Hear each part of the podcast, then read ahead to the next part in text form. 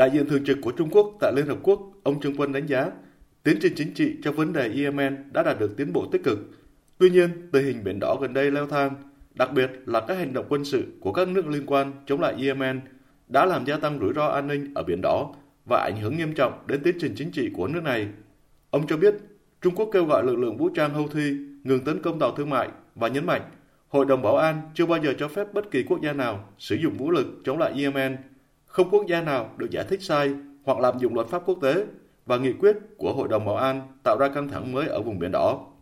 Vào thời điểm quan trọng này, Trung Quốc hy vọng tất cả các bên ở Yemen đặt lợi ích của người dân lên hàng đầu, thể hiện quyết tâm loại bỏ can thiệp và thúc đẩy vững chắc tiến trình chính trị đạt được kết quả cuối cùng, đồng thời ủng hộ thúc đẩy tiến trình này dựa trên nguyên tắc do người dân Yemen lãnh đạo và làm chủ, mong muốn các nước có ảnh hưởng đến tình hình Yemen tiếp tục đóng vai trò mang tính xây dựng.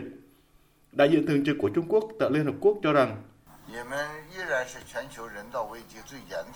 Yemen là một trong những quốc gia gặp khủng hoảng nhân đạo nghiêm trọng nhất thế giới.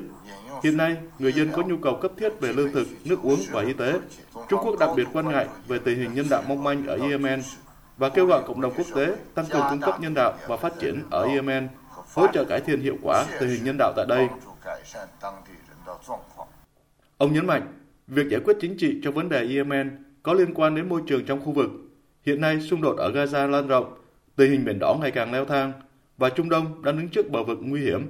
Nhiệm vụ cấp bách nhất là tất cả các bên liên quan thúc đẩy ngay lệnh ngừng bắn ở Gaza, có hành động thiết thực, hiệu quả và có trách nhiệm, ngăn chặn xung đột lan rộng hơn